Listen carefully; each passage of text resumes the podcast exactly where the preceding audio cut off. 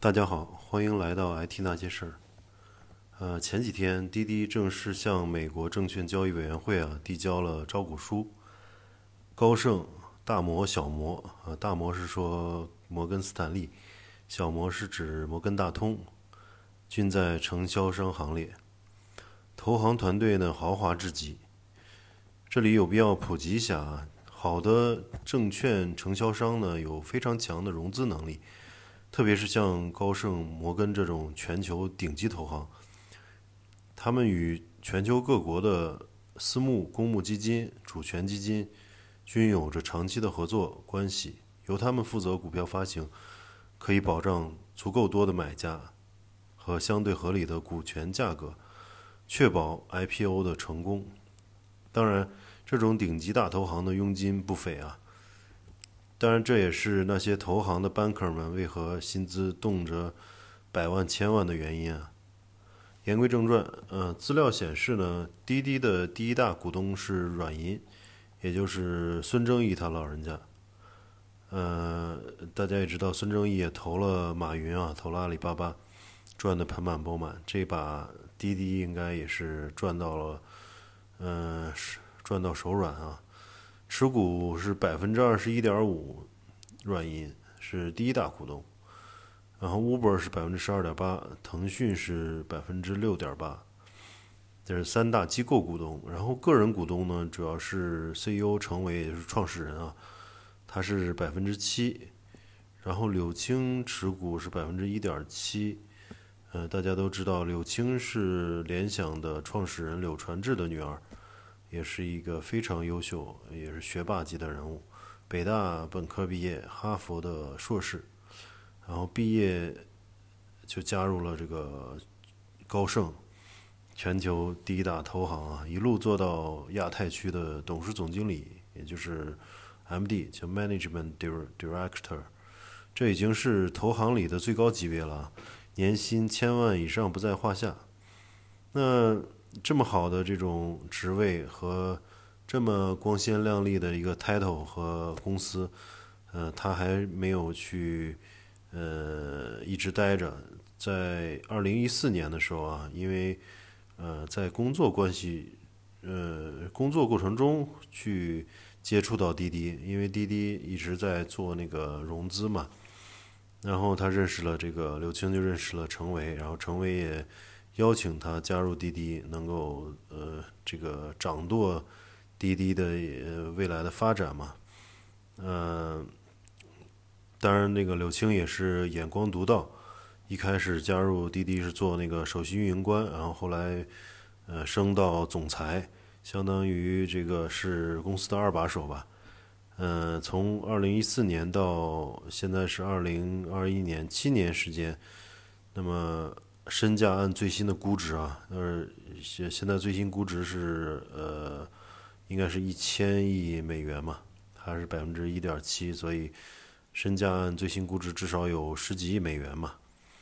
人生提前站上巅峰。呃，滴滴的国际化做的也是风生水起啊，国内了解的人不多，其实滴滴已经超过了 Uber，日均单量全球达到了四千一百万。尤其是南美洲的布局已经收到了很好的效果，出行和外卖业务都做到了前两名。南美洲啊，像墨西哥啊等等。呃，滴滴的护城河呢，主要来自两方面，一一个是网络效应，嗯，因为它是一个撮合平台嘛，所以一方面是乘客，一方面是司机，嗯，这个就需要它有大量的这种呃双方的这个对手方都在这个平台上。那我们可以看到，它的这个资料里显示，是中国的月活人数就达到了1.5亿啊，全球的司机数量也达到了1500万。这个规模呢，即使 Uber 也很难超越啊。Uber 的月活跃用户数是一个亿，那么滴滴等于是现在 Uber 的1.5倍。那第二点呢，是滴滴已经建立了多种类的出行产品。啊，什么快车啊、专车啊等等，嗯，呃，顺风车啊、拼车啊等等啊，呃，而且呢，它更厉害的就是有很先进、快速的人车匹配的这个平台啊，包括路径规划啊，呃的这种及时调度，其实它会呃需要非常大的这种呃投资，无论是软件和硬件啊，硬件可能就是数千台、上万台服务器来同时来去计算，才能完成这种人车匹配的这么大量的人车匹配，一天四千多万单，就意味着要完成四千多万的人车匹配，那么每一秒的。计算量都是巨大的，需要一个非常庞大的服务器集群来去做这种计算。那么这个技术门槛呢，也显然不是投资几个亿甚至几十亿就能烧出来的，它它已经是非常高的门槛了，需要长年累月的投入。而这个滴滴运营的这些年呢，也沉淀了大量的数据。那么大家也知道，就尤其是现在的这个人工智能时代啊，有了数据。呃，其实数据就是宝贵的资产嘛。有了这种出行的数据，它就能做更多的这种算法的分析，包括预测。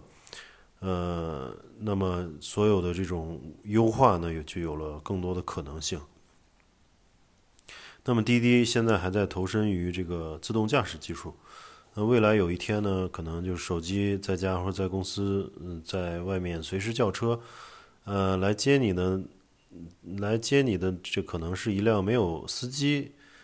的车，但是你坐上去以后，整个路径啊都已经规划好了。它里边车上有这个五五 G 的模块嘛？大家也知道，五 G 是一个这个呃大带宽、低延时的一种呃服务呃通讯嗯通讯方式，所以它的这种五 G 的这种连接嗯实际上能够让车。呃，这个及时的呃去上传它的这个路呃这个路况信息到呃服务器中心节点，然后去服务器呢也能下达一些指令，让这个车按照路径的规划啊，甚至是根据这个堵车情况来去调整车的这个路径，都完全能够做到。所以，嗯，将来有可能是一个无人驾驶的一个滴滴公司。这这当然对于司机来说不是一个好消息啊，但对于滴滴公司来说，未来的这个商业模式呢和利润空间呢又多了无穷的这个想象。